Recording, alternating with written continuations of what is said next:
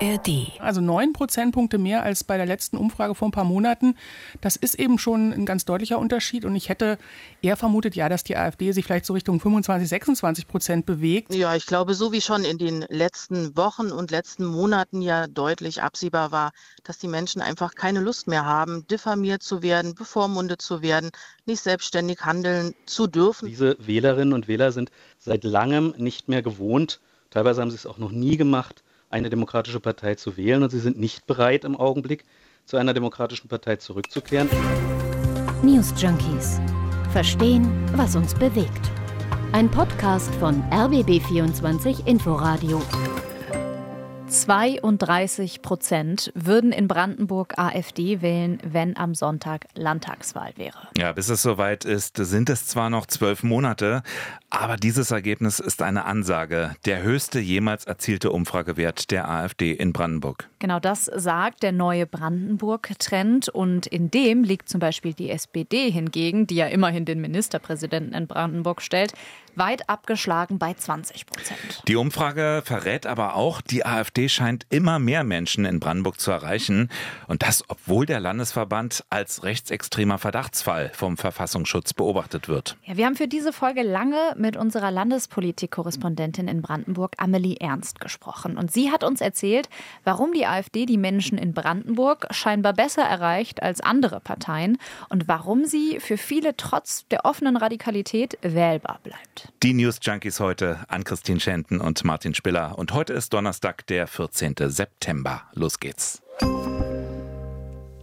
Ja, ich glaube, so wie schon in den letzten Wochen und letzten Monaten ja deutlich absehbar war, dass die Menschen einfach keine Lust mehr haben, diffamiert zu werden, bevormundet zu werden, nicht selbstständig handeln zu dürfen, so wie es die Politik immer mehr versucht, Eingriffe sogar jetzt ins Privatleben zu beschließen. Die Landeschefin der AfD Brandenburg war das, Birgit Bessin. Die hat heute Mittag bei uns im Interview mit RBB24 Inforadio gesprochen. Die Politik würde bevormunden, das Privatleben einschränken, sagt sie. Also sie spricht da so von Vorschriften, meint damit auch das neue Heizungsgesetz, aber sie spricht auch davon, dass die Bundesregierung vorschreibe, dass man nicht mehr so viel duschen dürfe, dass man nicht so viel Fleisch essen solle. Also sie spricht von vermeintlich direkten Auswirkungen und Vorschreibungen auf das Privatleben der Menschen. Ja, vermeintlich, aber dabei trifft sie bei vielen doch einen Nerv. Also das Gefühl, dass das Leben fremdbestimmt wird, dass was weggenommen werden soll, zum Beispiel eben im Rahmen des ökologischen ökologischen Umbaus. Im Brandenburg-Trend gaben 27 Prozent der Befragten an, dass sie das Thema Heizungs- und Energiepolitik gerade besonders umtreibt. Die AfD erklärt sich ihren Höhenflug damit, dass sie zu diesen Themen eine genau konträre Haltung einnimmt als die Bundesregierung. Dabei sind die Parteien auf Länderebene ja gar nicht zuständig für diese Themen. Auch die AfD in Brandenburg nicht. Darauf kommen wir gleich auch noch mal in unserem Gespräch mit Amelie Ernst zurück. Schauen wir uns aber noch mal genauer diese Zahlen aus dem Brandenburg-Trend an. Also also 32 Prozent für die AfD. Was weiß man noch, Martin? Naja, zum Beispiel wird da, wie gesagt, nach den wichtigsten Themen gefragt. Platz 1 haben wir schon gesagt, Heizung und Energie. Dann Zuwanderung und Flucht mit 19 Prozent. 14 Prozent bewegt der Ukraine-Krieg, 13 Prozent die Inflation, 11 Prozent der Klimawandel auch wieder vor allem Themen, die eigentlich Sache der Bundesregierung sind. Aber eine Frage war ja auch, ob sich die AfD mehr als andere Parteien vor Ort um Probleme kümmert. Und das sehen tatsächlich 29 Prozent der Befragten so.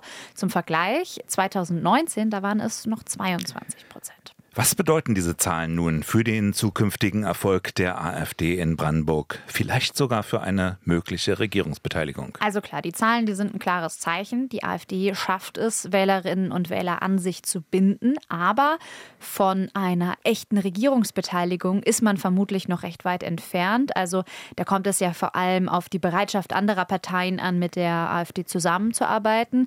Als erstes fällt einem da immer so die CDU ein. Aber die müssten eben dieses Tabu brechen und das ist aktuell nicht vorstellbar. Wir wollten es noch genauer wissen, noch mehr Details aus dem Brandenburg-Trend und auch erfahren, wie die AfD sich denn in Brandenburg selbst so verhält, wie sie auftritt, auch wer ihre Wählerinnen und Wähler sind.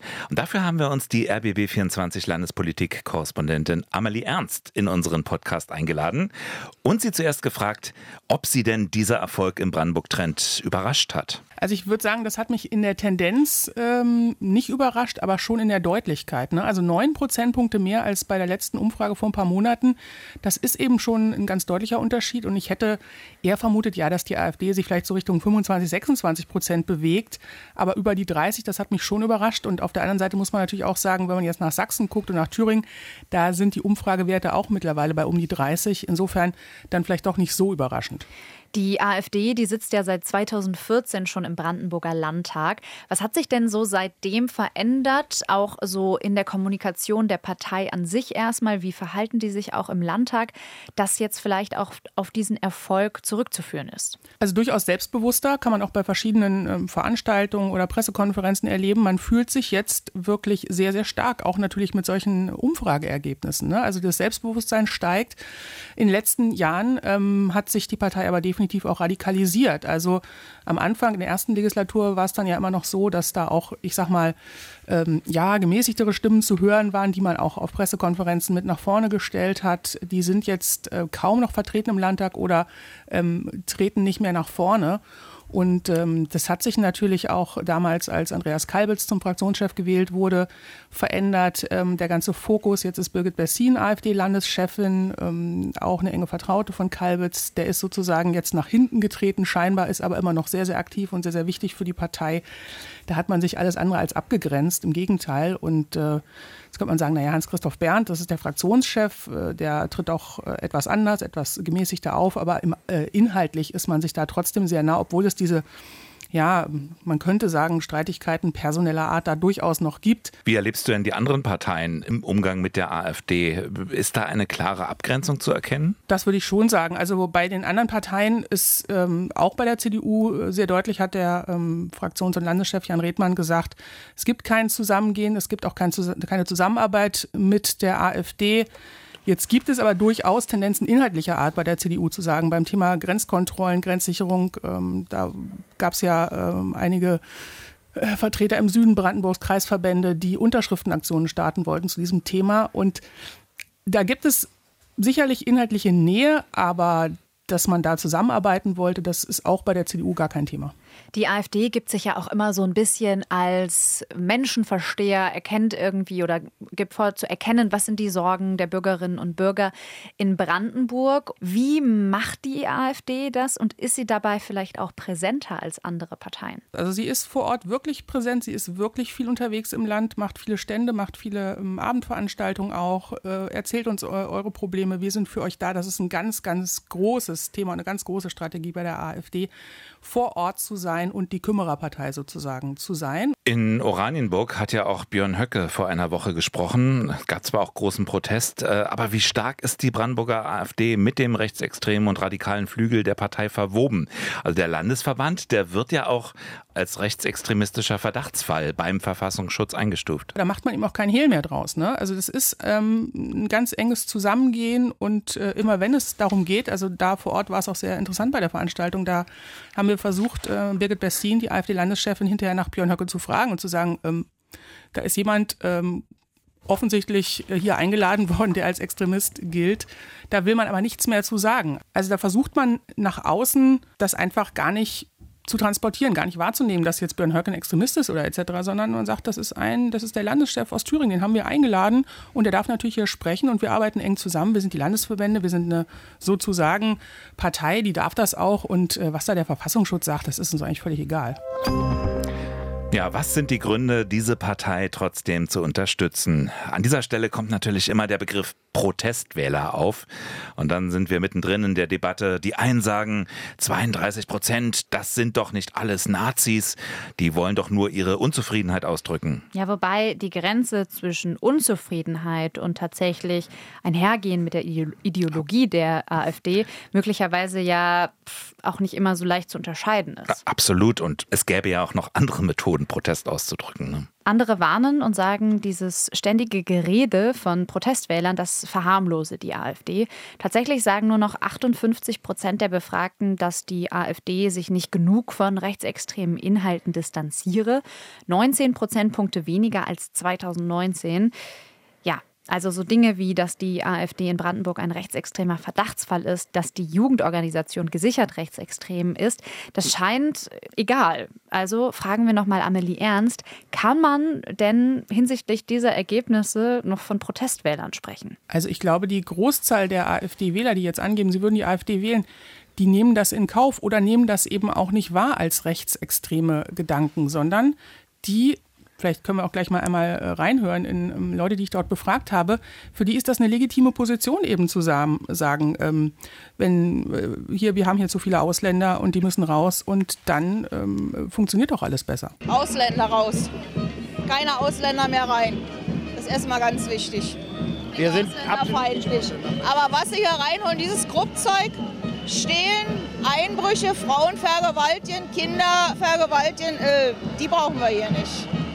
Wenn man denn das sagt, und in den politischen Medien das sagt, oder was man ja auch liest, dass da jemand äh, ein 60-jähriges Mädchen vergewaltigt hat, der hat sich ja gut integriert und kommt auf Bewährung wieder raus. Also da frage ich mich, wo unser Rechtssystem noch ist.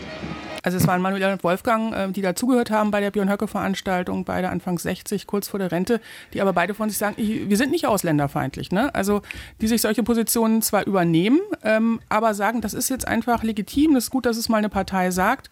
Und das ist für uns die Lösung, die uns diese Partei auch bringen wird, wenn sie erstmal regiert. Das heißt, die Partei wird äh, von vielen Leuten nicht trotz ihrer Radikalität gewählt, sondern wegen ihr. Genau ganz genau den Eindruck hatte ich dort, das ist nichts, wo man verschämt wegguckt und sagt, na ja, die sind ja schon ein bisschen extrem, aber, sondern nee, die sind so und das finde ich gut und deswegen wähle ich die. Wir haben im RBB24 Inforadio gesprochen mit Gideon Botsch, der ist Politikwissenschaftler an der Universität Potsdam. Der sagt, keine Partei erreicht eine so hohe Bindung wie die AfD eine sehr hohe Orientierung, nur diese Partei sich vorstellen können, noch zu wählen. Das ist wirklich sehr, sehr stark ähm, dominant. Es gibt nur wenige Wähler, die überhaupt eine andere Partei in Erwägung ziehen und wenn, dann sind das überwiegend die Freien Wähler. Ähm, und die AfD schöpft ihr Potenzial im Augenblick in den Umfragen sehr, sehr erfolgreich aus. Ja, und selbst ein Führungsstreit in der Partei scheint da gar keine Rolle zu spielen. Es ist jetzt oft die Rede davon, den Leuten geht es schlechter, Stichwort Inflation, die Leute werden irgendwie bevormundet von der Bundesregierung. Wenn man sich mal so das Milieu der Wählerinnen und Wähler bei der AfD anschaut, trifft das denn eigentlich tatsächlich auf die Mehrheit der Menschen zu? Also haben die wirklich Einschränkungen in, ihrer, in ihrem Leben oder ist das am Ende auch ein Narrativ, was da gerne hochgehalten wird? Auf jeden Fall auch das und auch das ist sehr, sehr interessant, wenn man sich das dann vor Ort anschaut, wer auf diesen Veranstaltungen Veranstaltung zum Beispiel ist oder wer an den Stand zur AfD kommt, da gibt es zumindest eine sehr, sehr große Gruppe von Leuten, was ich sagen kann, die ich auch getroffen habe, die sagen, also mir persönlich geht es eigentlich gut. Also ich habe keine Probleme, aber und das habe ich eben auch, können wir kurz reinhören, in Oranienburg er erlebt. Das ist fantastisch. Die AfD würde alles besser machen. Ist einfach so. Ich glaube daran, weil diese Politik der Ampelparteien, die ist einfach am deutschen Volk vorbei. Wir holen uns nur noch diese ganzen Ausländer hier rein und so weiter und so fort. Uns geht es finanziell wirklich gut, aber ich merke, wie es immer schlechter wird, immer schlechter wird. Uns, ja, uns geht es noch gut, aber... aber ich möchte, dass es äh, meinen Enkelkindern auch gut geht. Ja. Also uns geht es eigentlich noch gut, aber es wird ja immer schlechter. In Radio 1 vom RBB gab es gestern ein Interview mit Buchautor und Rechtsextremismusforscher Peter Neumann. Und der sagt, die AfD, wie übrigens auch andere rechte Parteien, die profitieren einfach von Zeiten des Umbruchs und erreichen dann die Leute mit einer pessimistischen Sichtweise. Also Leute, die eben dieses Narrativ verbreiten, nichts funktioniert mehr, Deutschland schafft sich ab, alles geht irgendwie immer den Bach runter diese Angst, diese Verunsicherung ist der Nährboden für rechtsextremistische Botschaften. Die greifen diese Angst auf, die amplifizieren, die verstärken sie und die lenken sie in eine bestimmte ideologische Richtung, typischerweise gegen Fremde und gegen liberale Eliten. Also dieses Verächtlichmachen von Institutionen und Funktionsträgern, das kann man ja auch beobachten, dieses Schimpfen auf die da oben, äh, nicht nur gegen die Regierung, auch gegen Migranten, Medien, Verfassungsschutz, gegen die Gerichte. Kann man die Leute zurückkriegen oder wie ist da deine Einschätzung? Sind die Wähler und Anhänger der AfD, sind die hoffnungslos verloren für die Demokratie? Also ich glaube tatsächlich, wenn man erstmal so drin ist, sag ich mal, und vor allen Dingen auch Informationen, äh, was man da auch mitkriegt, ähm, nur äh, aus AfD-Kanälen oder äh, Social Media mitnimmt, dann wird es wirklich schwierig, diese Menschen zu erreichen. Das ähm, wenn man nachfragt, woher habt ihr die Informationen? Und dann kommt man mit Statistik und da sagt, naja, der Anteil krimineller Ausländer ist aber so und so und so gar nicht oder da gibt es eine ganz andere Statistik, dann sagen die Leute, das glauben wir nicht. Ihr seid ja sowieso die äh, Regierungsmedien und ihr müsst das ja jetzt so, aber ich habe aber irgendwo anders was gelesen. Mhm. Und so, da kommt man dann schwer gegen an. Warum ist die AfD immer erfolgreicher, wenn es darum geht, alles schlecht zu machen, als die Regierung darin, ihrerseits ihre Erfolge zu verkaufen?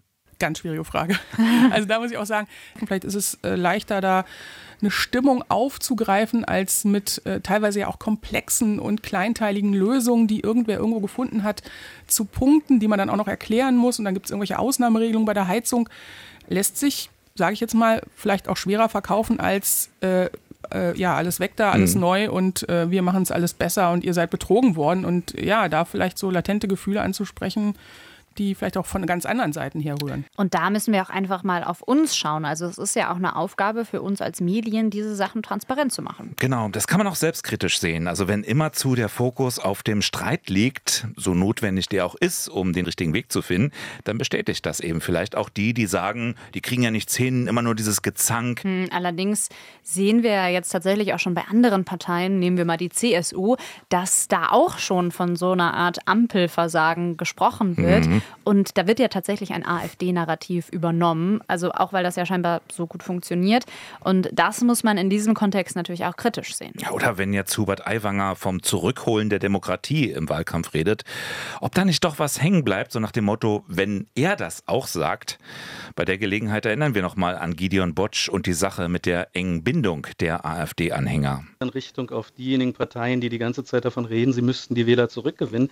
Ich kann Ihnen da aus allem, was wir aus Umfrageergebnissen wissen, aber auch aus qualitativen Studien wenig Hoffnung machen. Diese Wählerinnen und Wähler sind seit langem nicht mehr gewohnt, teilweise haben sie es auch noch nie gemacht, eine demokratische Partei zu wählen und sie sind nicht bereit im Augenblick, zu einer demokratischen Partei zurückzukehren. Und ich fürchte, dass das bis nächstes Jahr auch nicht gelingen wird. Ähm, insofern ist diese Strategie, möglichst populistischer zu sein als das Original, doch offenkundig verfehlt. Und Sie sehen es ja auch, es ist die CDU, die ähm, äh, hier am allerdeutlichsten in Zustimmungswerten verliert. Schauen wir ganz zum Schluss noch auf eine andere Partei, die in keinem Parlament sitzt, die noch ein Phantom ist.